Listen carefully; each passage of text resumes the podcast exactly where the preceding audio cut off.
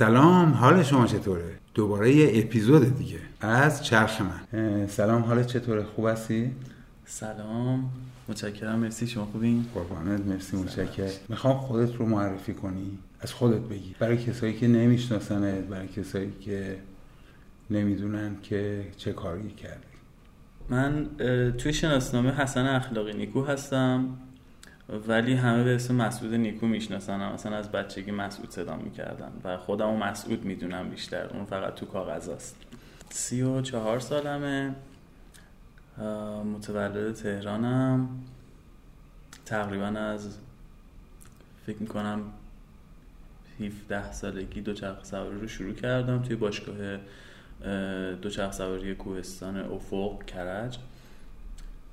و تا سال 84 خیلی پیگیر و مداوم دوچرخه سواری کردم. ما ساکن کرج بودیم فردیس می نشستیم همچنان البته خونه مادرم اونجاست ولی خب خودم زیاد دیگه ساکن کرج نمی‌دونم. بیشتر دوست دارم بگم که تو چادرم زندگی می‌کنم تا خونه مامانم. خب سخت نیست اینجوری. چه کاری سخت نیست. اینو بگین.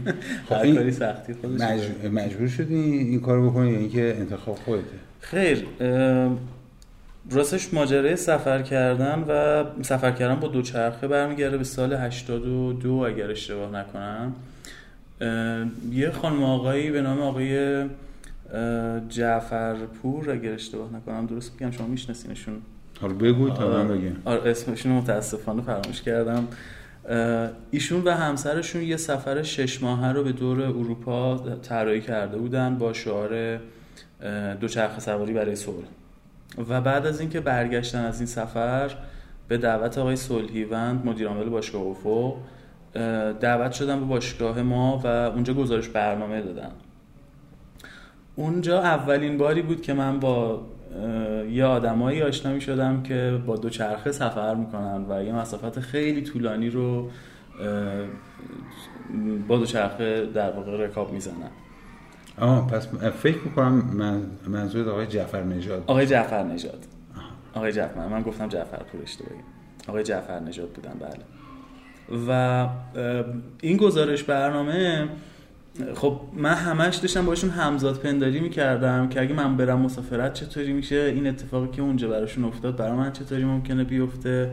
چطوری شکل می‌گیره؟ تا رسید به بخش هزینه های سفر و ایشون گفتن که این سفر شش ماهه ما حدود اگه اشتباه نکنم حدود 5 میلیون تومن اون موقع می‌گفت هزینه داشته براشون.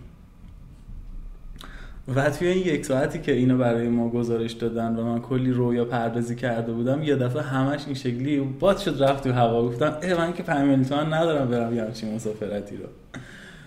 ماجرا برمیگرده به اون موقع. اما در واقع به خاطر چارچوب هایی که توی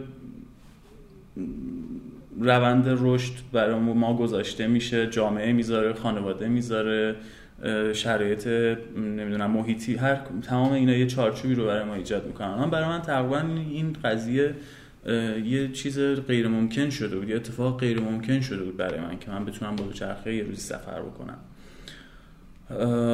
منظورت از چارچوبا چیه؟ یه چهارچوبی داریم که میگن اگر این کار رو بکنی بچه خوبی هستی اگر این کار رو نکنی بچه بدی هستی. اون منظورم اون چهارچوب هست. این که حالا آدم به وقتی که میره بزرگ میشه. من که دانشگاه رو نرفتم تحصیلات دانشگاهی ندارم. اما اینکه بچه ها توی یه چهارچوبی قرار می‌گیرن که مدرسه رو باید تمام کنن بعد برن دانشگاه بعد برن سربازی بعد ازدواج بکنن بعد بچه دار بشن کار کار داشته باشن. این چهارچوبیه که بهشون میگن خب بچه خوبیه و خب من من که مثلا از تو جعفر نجات داخل این چهارچوبه بوده بیرون چهارچوبه بوده. چون اون یه الگو شد برای تو نه؟ احتمالا دیگه. یعنی دقیقا. که دقیقا تاثیر, تاثیر گرفتم من ازش. آقای جعفر نژاد رو من راستش انقدر ریز بررسیشون نکرده بودم. فقط اینکه این کار بزرگ رو انجام دادم برای من هدف شد. و الا اون موقع انقدر عمیق, عمیق به زندگی نگاه نمی کردم موقع اصلا نگاه هم طور دیگه ای بود. خیلی واقعا اصلا به این چیزا فکر نمی کردم که من چرا باید سفر بکنم؟ چطوری می‌تونم زندگیمو به سمتی ببرم که بتونم مسافرت این چنین اصلا اینجوری بهش نگاه نمی‌کردم. فقط این بود که من امروز انقدر پول تو جیبم ندارم و نمی‌تونم برم سفر و تموم شد. پروندهش بسته شد برام و این جریان ادامه پیدا کرد تا سال 90 من از من با کارنده بیمارستان مهراد بودم. یه دو سالی تقریبا اونجا کار می‌کردم. یکی از چارچوبا همین بود که بر من این کار رو پیدا کردن و گفتن که اینجا حقوق خوبی داره آینده خوبی داره بازنشستگی داره و برو سر کار. و من پذیرفتم گفتم که اوکی من میرم سر یعنی تو فکر اینو کردی که میری وارد این کار میشی سی سال مثلا میگذره کار می‌کنی بعد بازنشسته میشی. یه،, یه هدف اینجوری مثلا برات گذاشتن دیگه. دقیقا. اینو برام گذاشتن. اگرچه من اصلا تمایلی به پذیرشش نداشتم ولی با توجه به اینکه قبل از این شغل بیمارستان شغلای خیلی زیادی رو من امتحان کرده بودم تو مسیرهای مختلفی قرار گرفته بودم این حرف همیشه بالا سر من بود که تو خیلی این شاخه اون شاخه میپری و هدفمند نیستی. من شاید, شاید یکی از دلایلی که پذیرفتم دو سال اونجا برم کار بکنم همین بود که اینو ثابت بکنم که نه من مرد کار هستم ولی این کار رو دوست ندارم. آه. یعنی یه چوب بالا سرت هم گرفته بودن که مثلا بله. آره مثلا اگه این کارو ول کنی تو دیگه بد هستی. دقیقا این بود برای من. بچه بده می‌شدی. دقیقا. خب. 28 12 89 روزی بود که من آخرین روز کاریم توی بیمارستان مهراد بود. از یکی دو ماه قبلش با خانوادم صحبت کردم با داداشای بزرگ. چون بچه آخر خانوادم آها همه تو رو صاحب یعنی یه جورایی صاحب خودشون. احساس مالکیت دارن یه جورایی هم. من بچه آخرم و همه بچه آخران این احساس دارن یا نه؟ یعنی من, من بر من که اینطوری بود نمی‌دونم. چون ما تو خانواده‌مون فکر کنم اینجوری بود. من نسبت به برادر کوچیکه که کوچیکتر از همه بودش دیگه احساس مالکیت می‌کنه بعد یه جوری هم بود که همه کارا رو هم به اون می‌گفتیم. یعنی فکر کنیم باید همه کارهای خونه رو دیگه اون انجام بده مثلا کاری که ما مثلا کوچیک. با توجه به اینی که شما میگین ظاهرا همه جا همینطوره دیگه فقط برای من نبوده. به حال باهاشون صحبت کردم که من دو سال اینجا کار کردم و فکر می‌کنم ثابت کردم بهتون که دو سال ساعت چهار نیم بیدار شدن رفتن سر کار تا از کرج تا برسم به تهران سر کار ساعت 6 و تا ساعت هفت بعد ظهر کار بکنم. هفت برگردم نه برسم خونه. روز تعطیلیم شنبه هاست که کلا تعطیلیم با هیچ کدوم از دوست و رفیقام هماهنگی نداشت به خاطر همین تمام دوستامو از دست نه که از دست داشتم نمیدیدمشون هیچ کدومو. تمام تفریح هم تعطیل شده بود. ارتباط خیلی محدود شده بود دقیقا. و گفتم من دو سال با این شرایط کار کردم. فکر کنم بهتون ثابت کردم که من آدم کاری هستم. و یعنی با همین لحن گفتی؟ دقیقا. دقیقا عین جمله بود که استفاده کردم. خب. عین جمله بود. و گفتم که من دلم می‌خواد که از اینجای کار به بعد از این کار بیام بیرون و برم دنبال موسیقی موزیسین بشم. من دوست دارم از هنر پول در بیارم. برای این کار پنج سال زمان در نظر گرفتم. الان 25 سالمه. پنج سال دیگه میشه سی سالم و میشم یه هنرمند مثل خیلی از هنرمندا و درآمدم از اون راه میشه. من دوست دارم شغلم اون کار باشه. او خیلی شهامت به خرج دادی فکر کنم نه؟ واقعا سخت بود. سخت بود نه؟ واقعا سخت بود. گفت به زبون آوردنش برای اولین بار تو خانواده که همیشه بکن نکن بالا سرت بوده و بزرگترها هم البته عادت کردن به اینکه تو بگی چشم واقعا برام خیلی کار دشواری بود ولی به یه کار انقلابی بود. دقیقا یه انقلاب بود برام. اونجا بود که من از بیمارستان 28 12 89 آخرین روز کاریم سپری شد. از بیمارستان مهراد مستقیم رفتم پاساژ فیروز توی خیابون جمهوری. طبقه زیر همکف یه درامز خریدم. فکر کنم مثلا چند ماه هم می‌رفتی اون درامز رو نگاه می‌کردی قیمتش هی آره. و چند ماه قبلش یه دونه پرکاشن الکتریک گرفتم با اون کار می‌کردم. بعد این خیلی کوچیک بود برام. اصلا خب یه صفحه چهل در چهل بود با نه تا پد که من باید با اون کار می‌کردم و چشمامو میبستم فکر می‌کردم مثلا یه درامز مثلا دوازده 15 تیکه خیلی خفنه مثلا با سنجای 10 15 تا سنج مثلا. تو ذهنم این بود که اونه ولی در واقع جلوم یه صفحه 50 در 50 بود. اون روز من رفتم اون رامز رو خریدم و رفتم خونه. مامانم در که باز کردم گفتم سلام با دو تا تبل گنده. سلام من اومدم خونه. مامانم گفت اینا چیه؟ برداشتی آوردی؟ خب اون دستگاه الکترونیکی داشتی قبلش گرفته بودی احتمالا صداش کم و زیاد می شده هدفون بود اصلا. اصلا هدفون بود. ولی این صدای عجیب غریب تو خونه. مثلا کرج آپارتمان هم بوده احتمالا. فکرشون نکردی که می‌خوای چجوری اینو یه بار اصلا روش بزنی؟ چرا فکر کردم بهش؟ گفتم که خب ساعت ده دیگه هر چقدر همسایه همون خوابالو باشن ده بیدار میشن. ده صبح. ده صبح. من تا دوازده و نیم یک از ده دو ساعت و نیم سه ساعت وقت تمرین دارم. بعد سر ظهر ملت می‌خوان نهار بخورن استراحت بکنن. نباید مزاحمش می‌شد. باز دوباره تعطیل می‌کنم. ساعت چهار بعد از ظهر تا هشت شب دوباره تایمیه که مردم. هنوز سر حالن دارن کاراشون رو می‌کنن و فیلم هم نمی‌بینن احتمالا که صدا مزاحمشون بشه. بعد با معذرت خواهی و این اینجوری درستش می‌کنیم دیگه. واقعا اینجوری همچین فکر همچین فکر کردم. یعنی من تو خونم نشسته باشم همسایه هم همچین کار بکنه هر ساعتی باشه میرم اینجا زنگ می‌زنم چه وضعشه ما آرامش می‌خوایم. نه راستش همسایه ما خیلی خوب بودن. یعنی چیز نشد؟ نه هیچ اعتراضی نشد هیچ جدی میگی؟ واقعا. بر ترتیب اون ادامه پیدا کرد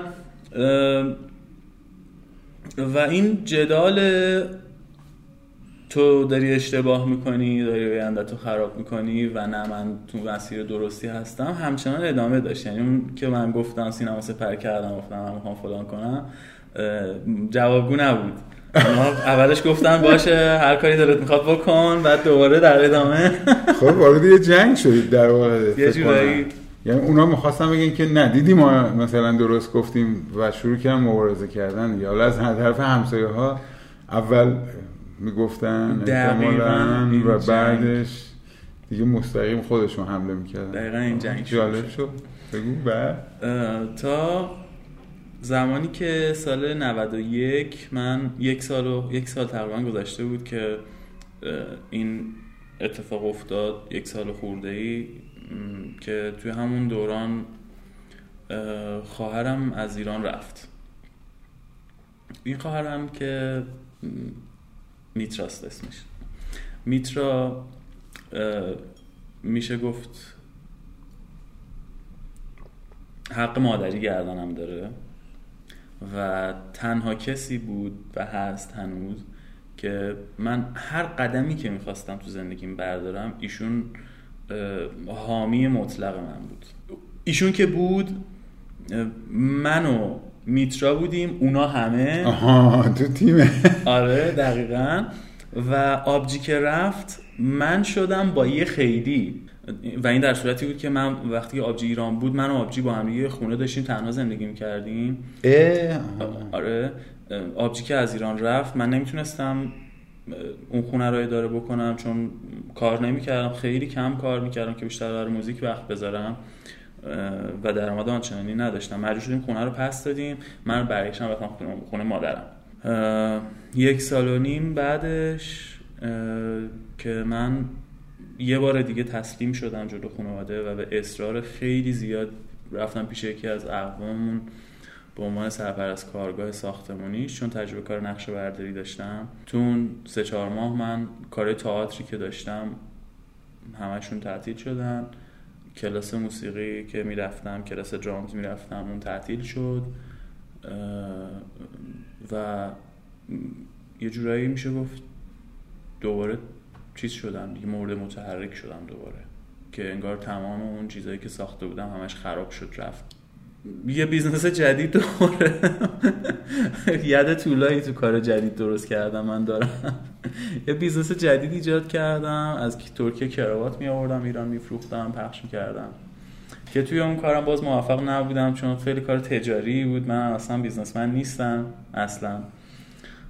اونجا هم شکست خوردم. ضرر کردی؟ ضرر کردم. خیلی نبود. ضرر مالی چشمگیری نبود زیاد. ولی خب به هر حال یه شکست بود دیگه. منفعت که نداشت ضرر مالی راجع شکست و نمی‌دونم تجربه باید بعدا با هم صحبت کنیم. خب؟ من دوباره برگشتم سر کار تئاتر. با طراحی صحنه شروع کردم. چون تجربه کار صحنه داشتم. نجار هم بودم سالها.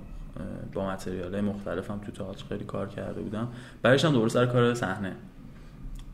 از اونجا شروع کردم. حدود یک سال و نیم بعد طی اتفاق مسخره با یه آقایی من آشنا شدم که اولش بد نبود رابطه کاری خوبی بود. من وارد کار دکوراسیون داخلی شدم. کار چوب می‌کردم اون موقع. اما بعدش دوباره به ضرر مالی ختم شد. چون business من نبودم اونجا هم دوباره یه مقداری ضرر و زیان داشتم تا سال 95 خب؟ نوروز 95 من 13 روز کرکره کارگاه صبح می‌رفتم توی کارگاه ساعت 9 کرکره رو میکشیدم پایین. تو کارگاه بودم تا ساعت 9 10 شب دوباره کرکره می‌دادم بالا برمیگشتم میبستم میادم خونه. یعنی کار می‌کردی اون تو؟ تو کارگاه عملا کار نمی‌کردم ولی اسمشو گذاشته بودم که دارم کار می‌کنم. در واقع اون 13 روز رو رفتم تو غار که فکر کنم خلوت کنم با خودم. آها. یه کار کوچیک دستم. کاری بود که شاید مثلا اگه می‌خواستم تو حالت عادی انجامش بدم دو روزه جمع می‌شد. ولی من 13 روز اون کارو کش دادم. چون اصلا کار در واقع مهم نبود. مهم بود که من یه, خ... یه تایمی رو با خودم تنها باشم.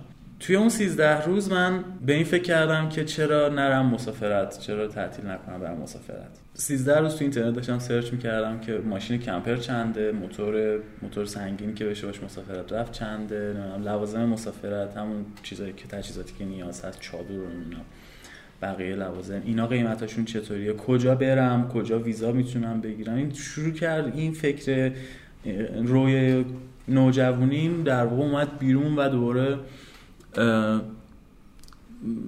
شروع کرد به شکل گیری منتها هیچ ایده ای نداشتم که چی کار می‌خوام بکنم با زندگیم.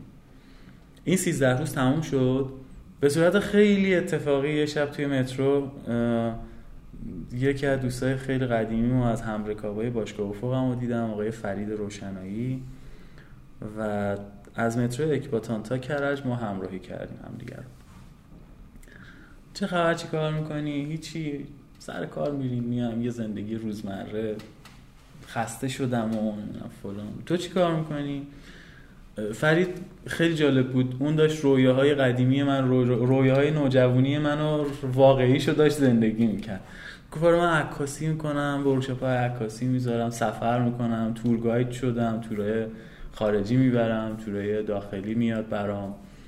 و دوچرخه سواری می‌کنم همسرم دوچرخه سوار ازدواج کردیم با هم دیگه با هم مسافرت میریم و بعد گفتم که خوش به حالت چقدر خوبه و منم می‌خواستم این کارو بکنم. ولی هرچی ماشین و موتور و اینا رو جستجو کردم و لوازم رو جستجو کردم دیدم هزینه هاشون واقعا خیلی سنگینه. الان نمی‌تونم این کار بکنم. که فرید یه نگاه عاقلا در صفحه به من کرد گفت چرا با دوچرخه نمیری مسافرت؟ من گفتم که فرید من نزدیک هفت هشت سال دوچرخه اصلا سوار نشدم. چطور می‌تونم؟ یه دفعه بلنشم بیفتم برم تو مسافرت چند ماه تو جاده باشم.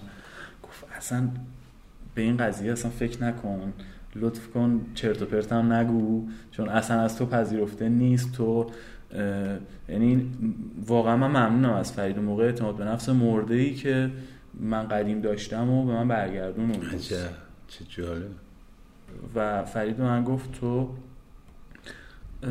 یه زمانی بچه های باشگاه میبردی تمرین. بعد الان میگی من نمی‌تونم رکاب بزنم. تو یه زمانی اینطوری بودی اونطوری بودی این کار رو می‌کردی. الان میگی من نمی‌تونم با دو چرخ برم مسافرت. و آقای تاجران رو معرفی کردم محمد و آقای مسلم ایران نژاد رو معرفی کرد. تو همون مترو که همون روز دقیقا. کانال های ایشونو به من کانال تلگرامیشون رو به من داد. شاید باورتون نشه من طی یک هفته بعد از این قرار 113 تا از گزارش آقای تاجران آپلود شده بود تو کانالشون. من طی یک هفته 113 تا گزارش ایشون رو گوش کردم. یعنی از صبح که بیدار می شدم هدفون تو گوشم بود تا آخر شب و کل این 113 تا رو تو یک هفته من انقدر شعف داشتم که بدونم چه اتفاقی میفته گوش کردم. و این شد هدفی که من می‌خوام برم سفر دور دنیا این دیگه برام هدف جدی شد اونجا. بعد از این یک هفته هم جالب بود که آقای تاجران هم ایران بود. من تماس گرفتم باش بعد یه هفته.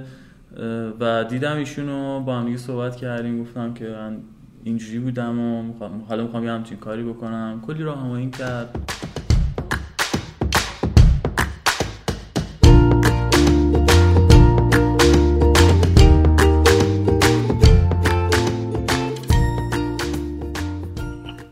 الو؟ سلام از کردم. سلام روز بخیر. من علیرضا سعادت هستم. حال شما خوبه؟ چطوری؟ قربانت مرسی متشکرم. آقای جعفر نجات.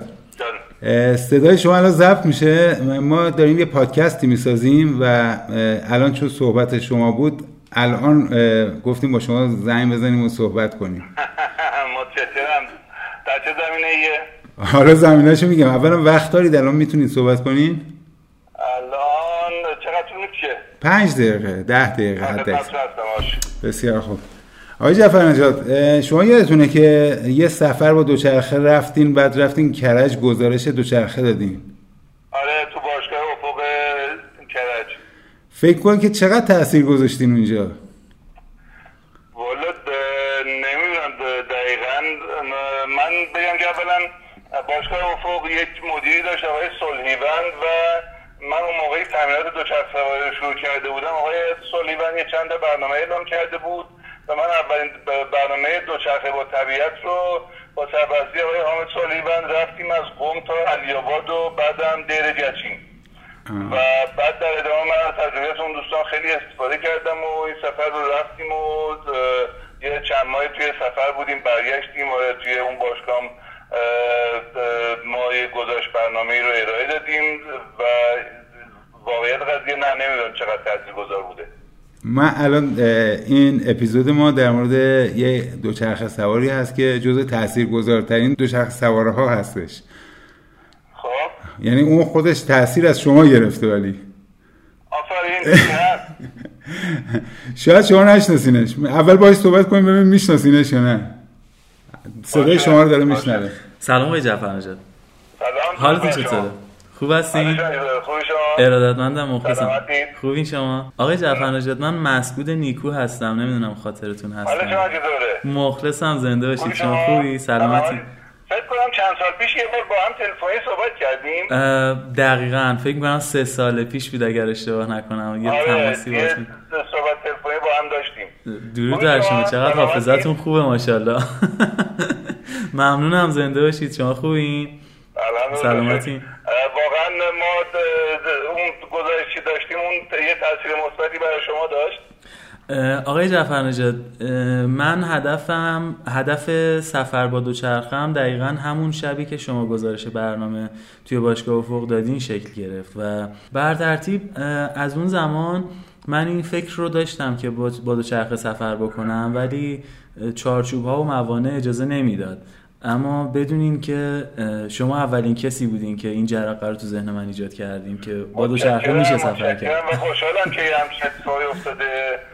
ما همینطور که از تجربیات و انگیزه هایی که قبلی ها داشتن برای ما استفاده کردیم خوشحالم که به حال ما هم باعث ایجاد انگیزه برای دوستانی شدیم که اه، پا در رکاب بشن و رکاب بزنن و سفر برن و لذت شو ببرن. زنده باشید. خیلی ممنونم ازتون. خب خب من ادامه میدم. خیلی ممنونم. آقای جعفر نجات از اینکه اون اون روز یه گزارش خوب دادین و انقدر تاثیرگذار بودین. خواهش می‌کنم. باعث افتخار واقعا یه همچین اتفاقی افتاده و تاثیر مثبتی روی دوستان داشته و امیدوارم که این دوستان هم تاثیر گذاریشون رو دوستان بعدی داشته باشن و همینطور زنجیروار در آتیه تعداد سفر رو مسافرهای حرفه‌ای بیشتری رو داشته باشن به امید خدا. مسعود نیکو که الان با شما صحبت کرد یه حرکت اجتماعی خیلی خوبی انجام داده که تو این پادکست حالا بهش بررسی می‌کنیم. وقتی منتشر بشه انشالله میشنوید چون موضوعش طولانی ها نمی‌خوام وقت شما رو بگیرم. من براشون آرزوی موفقیت می‌کنم واقعا و هر کدوم از دوستان که در هر زمینه بتونن هر قدم هر چند کوچیک برای موانع و مشکلات اجتماعی اقتصادی فرهنگی مملکت بردارن همشون ارزشمند و قابل احترام. من براشون آرزوی موفقیت می‌کنم. درود بر شما. توصیه خاصی ندارید آقای جعفر نجات خیلی متشکرم از تماستون. خوشحال شدم عزیزم مرسی متشکرم. خیلی ممنون متشکرم. لطف کردین وقتتون در اختیار ما قرار دادین قربانه مرسی متشکرم. خداحافظ.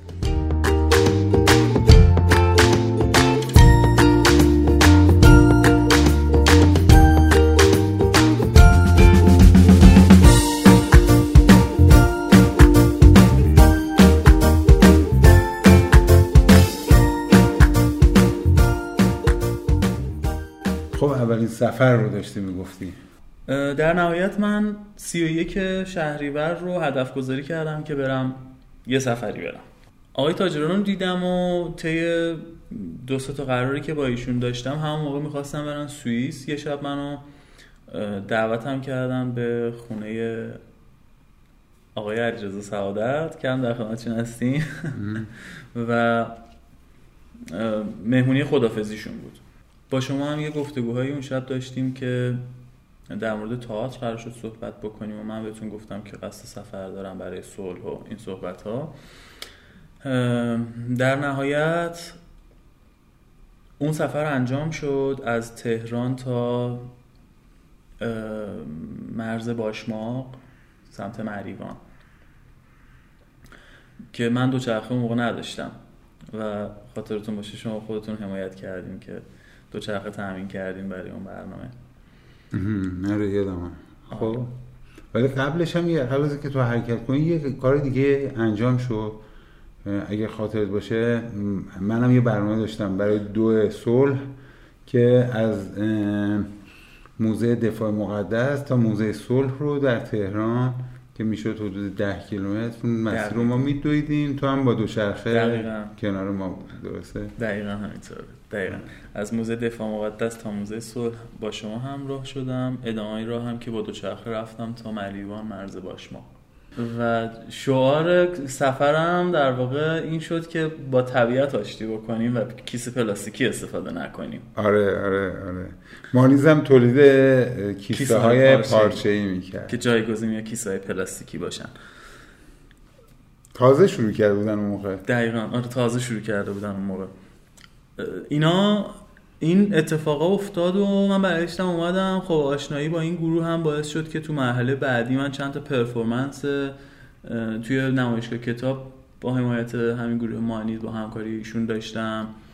این که بعد از سفر بعد از سفر کردستان بود. آها. بعد از اون سفر بود.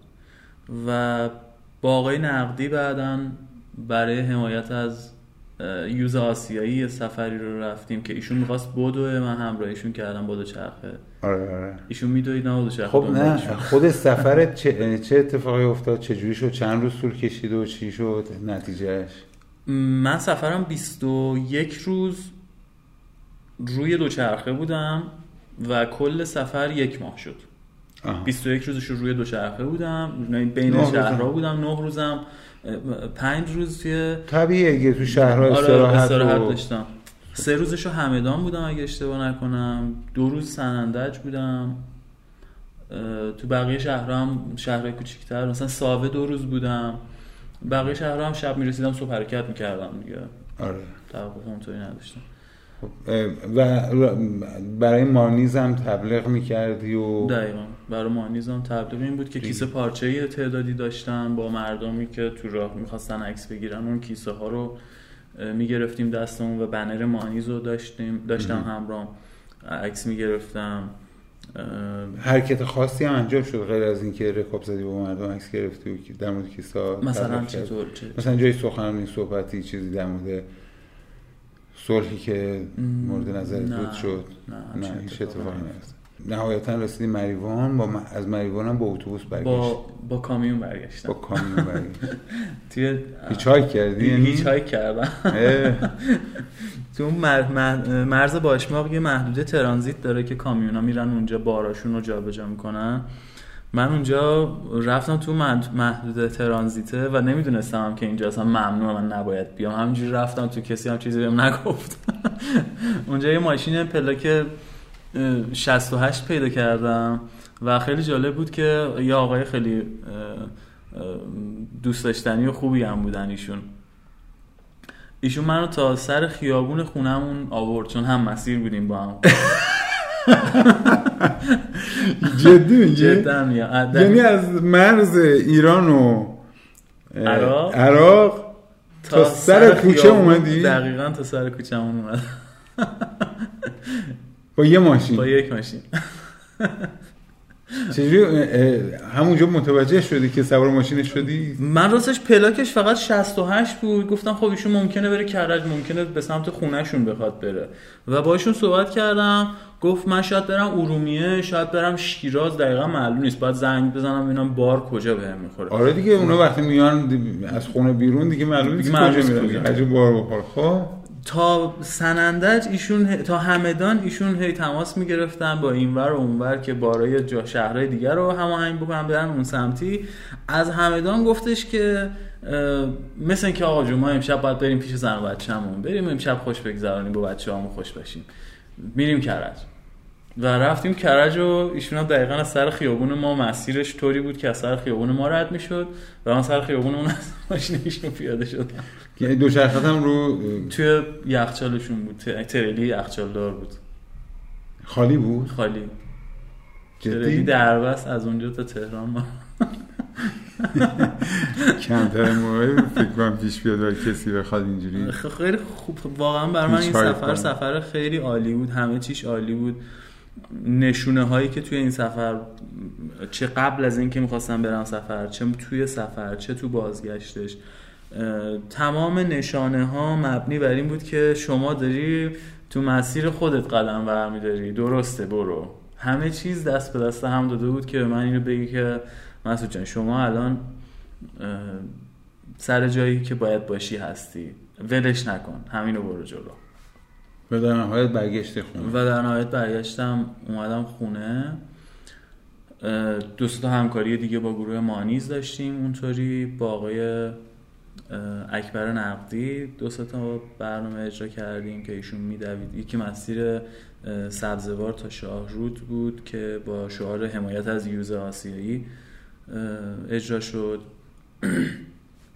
مسیر جاده شهداد تا نهبندان رو ایشون دویدن من همراهیشون می‌کردم. تو چجوری همراهی می‌کردی؟ والا افتخار اینو داشتم که همه لوازم رو دوچرخه من بود و من پشتیبان ایشون بودم دیگه.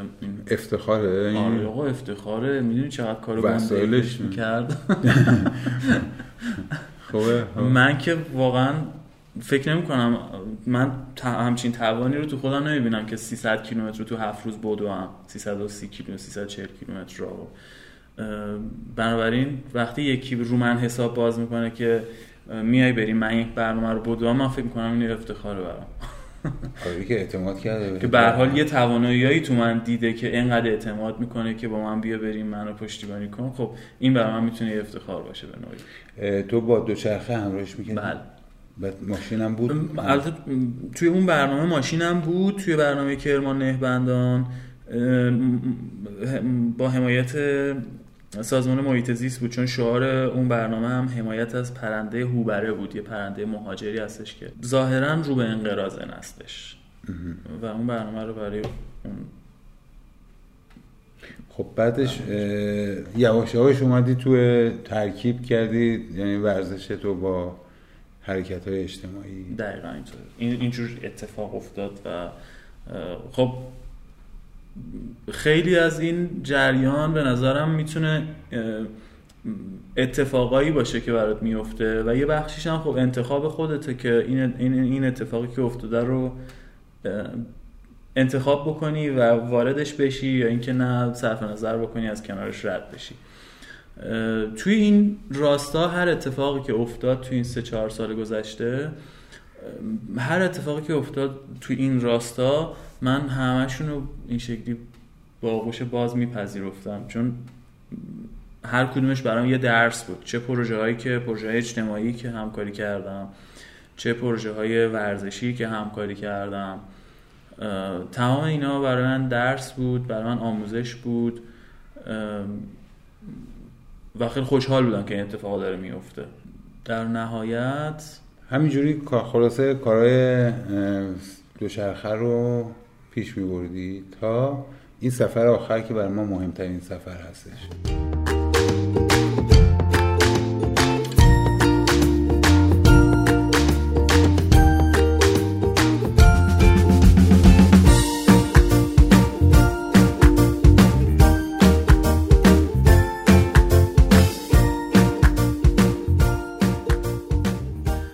ترکیه خب اتفاقای خیلی زیادی دست به دست هم دادن که شکل بگیره و خیلی انگار که این سفر ترکیه یه تقاطعی بود برای وصل شدن یه سری اتفاق ارتباط یه سری اتفاق که سالهای پیش افتاده بودن و بودن هم این شکلی تا به اینجا برسه و اینجا مشخص شد خیلی, خیلی از اونها تو این سفر مشخص شد نتیجه خب. خیلیشون یعنی ما الان بریم تو سفر اون اتفاقا مجبوریم که بفهمیم چی دقیقا. بخوایم واردش بشیم دوباره باید یه تایمی طولانی رو بذاریم که ببینیم اون اتفاق چطوری شکل گرفته. فکر می‌کنم می‌تونیم برسیم به پروژه که توی این سفر اتفاق افتاد که مهمترین جریانه. ولی چرایی و چگونگی اینکه این پروژه شکل گرفت رو بذاریمش برای یه برنامه دیگه. خب بگو.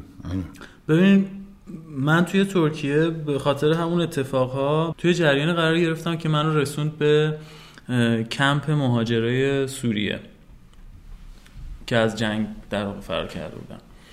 و من 24 ساعت با اونا زندگی کردم. یه 24 ساعت باشون بودم. و توی این 24 ساعت خب یه سری عکس من گرفتم که حاصل این برنامه در واقع میشه گفت حاصل سفر ترکیه هم. همون مجموعه عکس هستش. عکاسی تو با چی انجام میدی؟ عکاسی با یه دوربین DSLR نیکون دی 90 و این این کار انجام شد اونجا عکاسی انجام شد و من همش دغدغه این بود که من چی کار می‌تونم برای این جماعتی که پیششون بودم مهمونشون بودم می‌تونم انجام بدم خب عکس قابلیت اینو داشت که نمایشگاه بشه و من خیلی امیدوارانه تصمیم گرفتم که نمایشگاهی برگزار بکنم با این عکس توی تهران و سود حاصل از فروش عکس ها رو صرف همون کمپ بکنم. بعد اینکه این این کار انجام شد و من برایشم ایران تقریبا یه چیزی بوده یک ماه طول کشید تا من تصمیم بگیرم که با این پوله چی کار بکنم چی براشون می‌تونه مفید باشه. خب هنوز که پولی که نیومده که. ما چالشو کندیم آقا. یعنی باید بیاد باید بیاد بله. ما هدفمون اینه من هدفم اینه که براشون این کار انجام بشه و مطمئنم که اتفاق میفته بهترین گزینه ای که من می‌تونستم برای با این پول انجام بدم این بود که براشون دو چرخه بخرم ببرم براشون. همون وسیله که خودم دارم و خب نمیشه یه کار تأثیر گذارتر فکر کنید انجام داد؟ با اون پوله آره. خب ببین خیلی من فکر کردم به اینکه با اون پول چی کار میشه انجام داد. ولی هر کدوم از اینها در واقع یه کم, یه کم و کاستیایی داره یه چیزایی یه, یه ملزومات دیگه ای می‌خواد که به نتیجه برسه. اون جمعوری همه اون ملزومات یه مقداری دشواره. مثلا من به فکر کردم که خب براشون کتابم می‌تونم بخرم. ولی با توجه به سیستم مدرسه که اونجا داشتن یه چادر بود و یک نفر هفته سه چهار روز می اومد اونجا. نزدیک چهل تا بچه قد و نیم قد تو سنین مختلف توی یه دونه چادر جمع می شدن با یه معلم و یه چهار پنج ساعت در روز. در واقع یه بازی بود برای رفع تکلیف از گردن حالا یا بزرگترها یا دولتی کاری نداریم به این چیزاش. یه رفع تکلیف بود انگار سیستم آموزشی براشون فقط. معلم از خودشون هستش؟ عرب بود. بله معلم عرب بود. همونجا هم زندگی می‌کرد؟ نه خیر. جای دیگه ای بود میومد اونجا تدریسش انجام؟ می‌داد می‌رفت. میگم هفته هیچ سه روز چهار روز فکر می‌کنم میومد اون کار انجام می‌داد می‌رفت. اینا میشه بیشتر توضیح بدی؟ اصلا اینا کیا بودن؟ چجوری بودن؟ چجوری اومده بودن اونجا؟ برای چی اومده بودن داستان چی بود و تو کی خواهند بود خب خیلی سوال الان تو ذهن ما میچرخه دیگه خب تو چه جوری اونا رو پیدا کردی اینکه کی بودن و چیکار می‌کردن اونجا اینا جنگ زده های سوریه بودن اینا کسایی بودن که توی این در واقع چندین سال که تو سوریه جنگ هست از اونجا فرار کردن اومدن توی ترکیه و و متاسفانه حمایت چندانی هم ازشون نمیشه. مثلا همین افرادی که من مهمانشون بودم توشون بعضی بودن که حدود هفت سال هشت سال هفت سال تقریبا اومدن ترکیه و در واقع اینجا بهشون یه فضایی رو دادن که چادر اونجا بزنن. یعنی خونه ندارن؟ خونه ندارن. تو چادر زندگی و نزدیک هفت سال اینا موقت موقت به قول شما موقت دارن تو چادر زندگی می‌کنن. اه. خب الان حمایت از کجا می‌گیرن؟ یعنی دولت ترکیه کمکشون می‌کنه دولت سوریه کمکشون می‌کنه یا چیز بین المللی دولت ترکیه به ظاهر یه حمایت هایی داره ازشون می‌کنه ولی حمایت در حدیه که اینا به هر نفرشون ماهی 100 لیر کمک هزینه پرداخت می‌کنن برای زندگی و این در صورتیه که 100 لیر توی ترکیه میشه معادل اه، سه تا دونه ساندویچ. یعنی برای هر ماهش برای هر ماهشون اینا نفری 100 لیر دریافت می‌کنن. به بچه و بزرگ و کوچیک؟ بله همه. هر کسی که اون کارت در واقع شناسایی ترکیه کیملیک بهش میگن اصطلاحا. اون کیملیک رو دارن اینه که درخواست پناهندگی دادن و اونجا ثبت شدن و بابت این ماهی 100 لیر ترکیه بهشون میده و اجازه کار ندارن. متاسفانه و چرا اصلا اونجا رو انتخاب کردن برای سکونت؟ من بعید می‌دونم خودشون انتخاب کرده باشن. اونجا جایی که بهشون تخصیص داده شده. یعنی ترکیه مثلا دولت ترکیه شهرداری مثلا اون شهر. بهشون گفته که بیاید اینجا. چون جاده ای که اونا توش زندگی می‌کردن جایی بودش که امکان نداشت من توی سفر به صورت اتفاقی راه همون وری بیفته. یه جاده چند تا فرعی رو من رفتم تا رسیدم چون آدرس داشتم دیگه. اون توی اون اتفاقاتی که تو گزارش اصلی برنامه آها. ترکیه میگم که چطوری شکل گرفت. چطوری فهمیدم اونا اونجا هستن.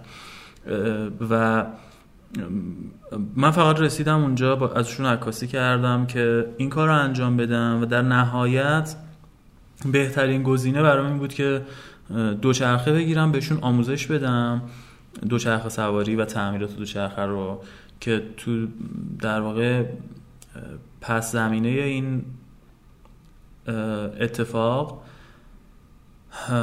یکی این که می‌تونه براشون آموزش یه شغل باشه تعمیر دوچرخه یا می‌تونه براشون یه هدف باشه که دوچرخه سوار بشن ورزشکار بشن در آینده.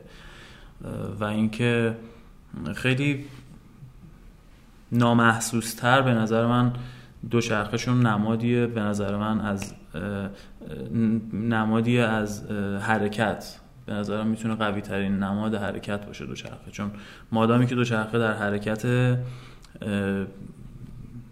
ایستاده است. به محض اینکه توقف بکنه میفته حرکته که باعث ایستادگی دوچرخه میشه. و این حرکت رو من امیدوارم خیلی خوشبینانه امیدوارم که تو ناخودآگاه این بچه ها شکل بگیره به واسطه دوچرخه همونطوری که خودم تاثیر گرفتم ازش واقعا. بعدش تو چرا سوال من این هستش که چرا کودکان رو هدف قرار دادی؟ یعنی الان تو پروژه تو کودکان هستن. بله. چرا؟ من فکر می‌کنم به هر حال بزرگترها یه حق انتخابی داشتن. یه تأثیری توی این شرایط داشتن. ولی بچه ها هیچ انتخابی نداشتن این وسط. می‌خوای کاری بکنی که بچه ها انتخاب داشته باشن؟ شاید براشون اتفاق بیفته. شاید به این این توانایی بهشون داده بشه که بتونن تصمیم بگیرن بتونن یا اصلا من کاری به این برنامه سیاسی جنگ و نمی‌دونم این ماجراهاش ندارم. شاید این بچه همونطوری که برای من یه چارچوب هایی گذاشته شده بود و من رفتم سوق داده شدم به سمت زندگی کارمندی و شاید به واسطه دوچرخه و اون تاثیرهایی که دوچرخه سوارها رو من داشتم بالاخره تونستم یه یه انقلابی رو داشته باشم تو زندگیم و بگم نه من می‌خوام این کار رو انجام بدم. شاید این تاثیر برای اونا هم باشه. شاید دور از ذهن نیست. می‌تونه برای اونا هم اتفاق بیفته به نظر من. تو این پروژه هدف چی هستش؟ راستش سه تا هدف دارم از برگزاری این از انجام این پروژه. یکیش که خیلی شخصیه. برای خودمه اینه که خب سفر کنم من عاشق سفرم دوست دارم همیشه تو سفر باشم. این یکی از اهداف این پروژه است که منو همیشه در سفر نگه میداره. و هدف بعدی اینه که اطلاع رسانی بکنم با کاری که دارم انجام میدم با عکاسی و برگزاری نمایشگاه. اطلاع رسانی بکنم به جاهای دیگه دنیا و یه سریایی که می‌تونن کارهای بزرگتری انجام بدن و تاثیرگذار باشن تو روند زندگی این بچه ها بتونن جای اینا رو بشناسن بدونن که اینا هستن اینجا و صداشون در واقع به گوش برسه. شاید اونا بتونن یه کار بزرگتری براشون انجام بدن. حالا من نهایتا بتونم یه تعدادی از این کمپ ها رو بازدید بکنم و با فروش عکسام یه تعدادی دوچرخه براشون بگیرم. شاید خیلی خیلی برای تعداد محدودی این باشه این جریان باشه. ولی خب اگر این قضیه پابلیک بشه در واقع جهانی بشه شاید خیلی دیگه با توانایی بیشتری بتونن بیان روی این جریان دست بذارن و برای این بچه های کاری بکنن که در نهایت ما بتونیم یه دنیای رف دوستانه تر و مهربون تر داشته باشیم یه متوجه شدم. حالا انتظار از شنونده ها چیه؟ تو فکر کنی شنونده ها می‌تونن داخل باشن تو این پروژه؟ راستش من که کلا انتظار ندارم. من سعی می‌کنم همیشه انتظار نداشته باشم از کسی. اما راستش نمی‌دونم. حالا مثلا من, من به عنوان مثلا شنونده ممکنه علاقه من باشم به اینکه مثلا تو این پروژه شرکت کنم یا مشارکتی داشته باشم. فکر کنم مثلا من چی کار می‌تونم بکنم؟ من می‌تونم دعوتتون کنم بیاین ببینین نمایشگاه رو. نمایشگاه عکسی که قرار دایر بشه چهارم بهمن ماه افتتاحیه این نمایشگاه هست توی گالری تم. توی خیابون کریم خان هستش. بیان بازدید بکنن ببینن. من روی کردم اصلا غمانگیز و دلخراش نیست. من اصلا دلم نمی‌خواد آه و ناله اون بچه ها رو به گوش کسی برسونم. اتفاقا توی عکسام لبخند خیلی زیاده. صدات که خود آهوناله داره نداره؟ داره؟ نه. نمی‌خوام داشته باشه. ببخشید شاید کمی احساساتی شدم. بیان ببینن و بدونن که حتی تو اون شرایط سخت بچه ها می‌تونن بخندن. پس بیایم یه کاری بکنیم که بیشتر بخندن بیشتر شاد باشن. شاید تو بزرگ شدنشون تو, تو دوران بزرگسالیشون این خنده های کودکان تأثیر گذار باشه و کودک درونشون رو نکشن تو این هنگ که دارن بزرگ میشن. با کودک درونشون بزرگ شن. بسیار خوب. من تا اونجا که متوجه شدم تو یه پروژه اجتماعی رو می‌خوای پیش ببری و احتمالا از نمایشگاه عکست هم اونجا استارتش خورده میشه و شروع میشه درسته؟ بله. بله. خب پس بهمون قول بده که بعد از اینکه نمایشگاه برگزار شد راجب راجع به این پروژه بیشتر صحبت کنی و بیشتر به همون بگی چشم. یه اپیزود پس طلب ما میشه دیگه میای چشم حتما چرا که نه باعث افتخاره. خیلی ممنونم که دعوت کردین منو و وقت گذاشتین شنیدین حرفامو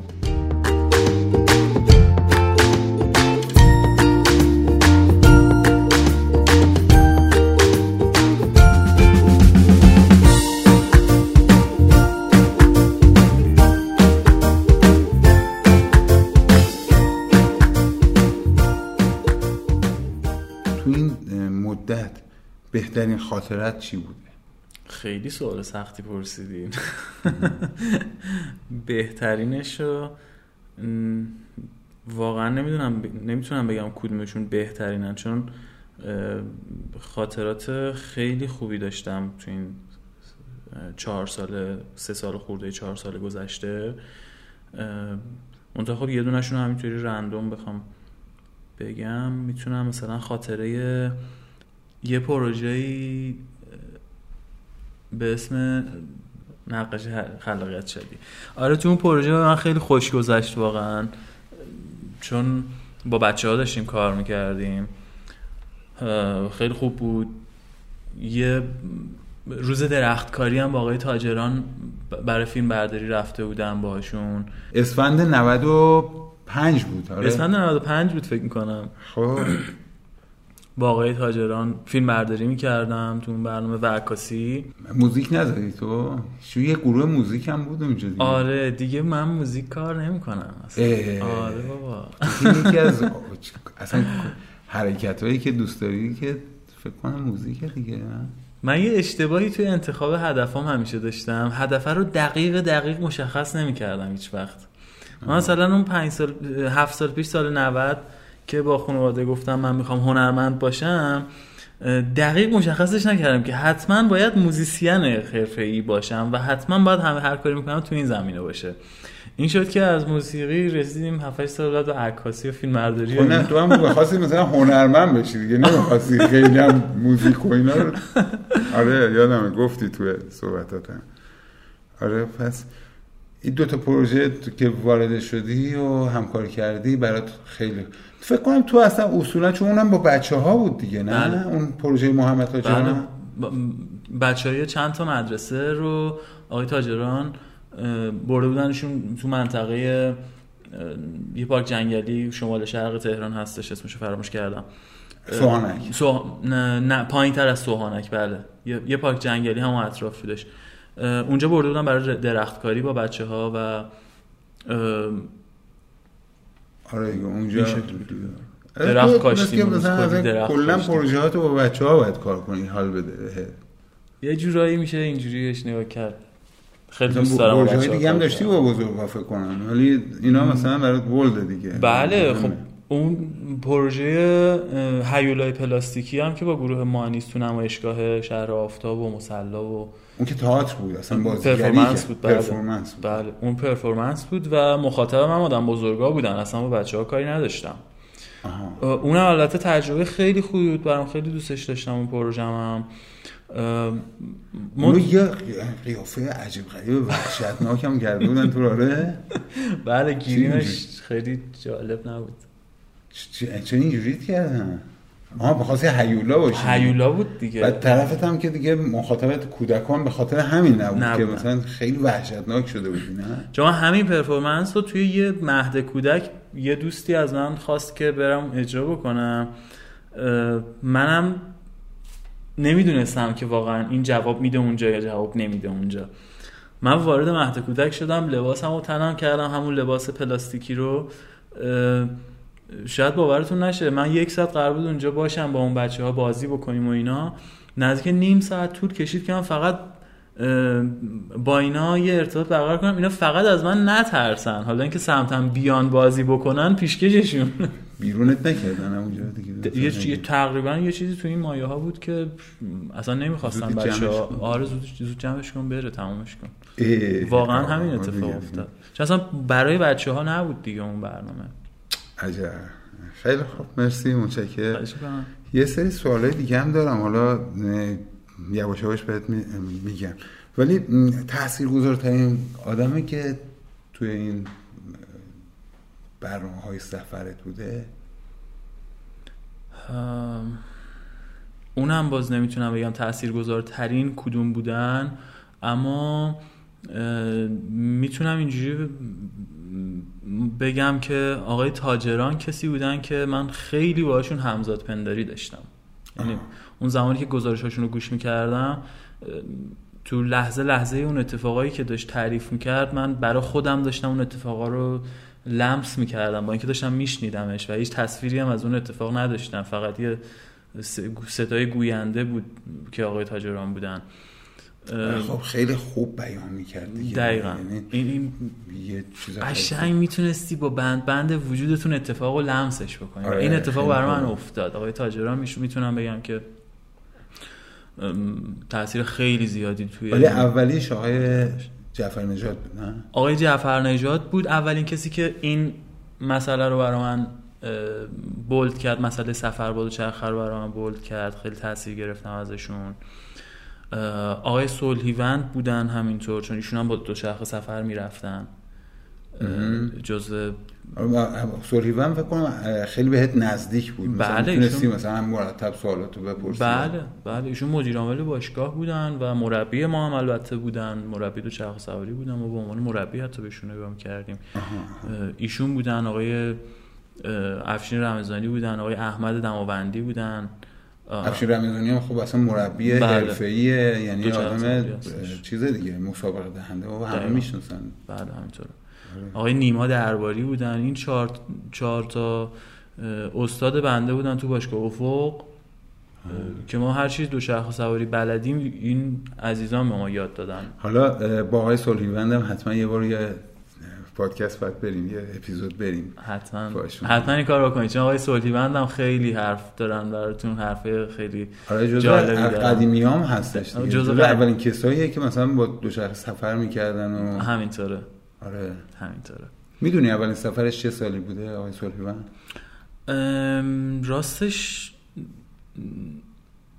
دقیق نمی‌دونم ولی سفر سفری که یکی از سفرهایی که رو من خیلی تاثیر گذاشت از سفرهای آقای سلطیوند سفر سیستان بلوچستانشون بود.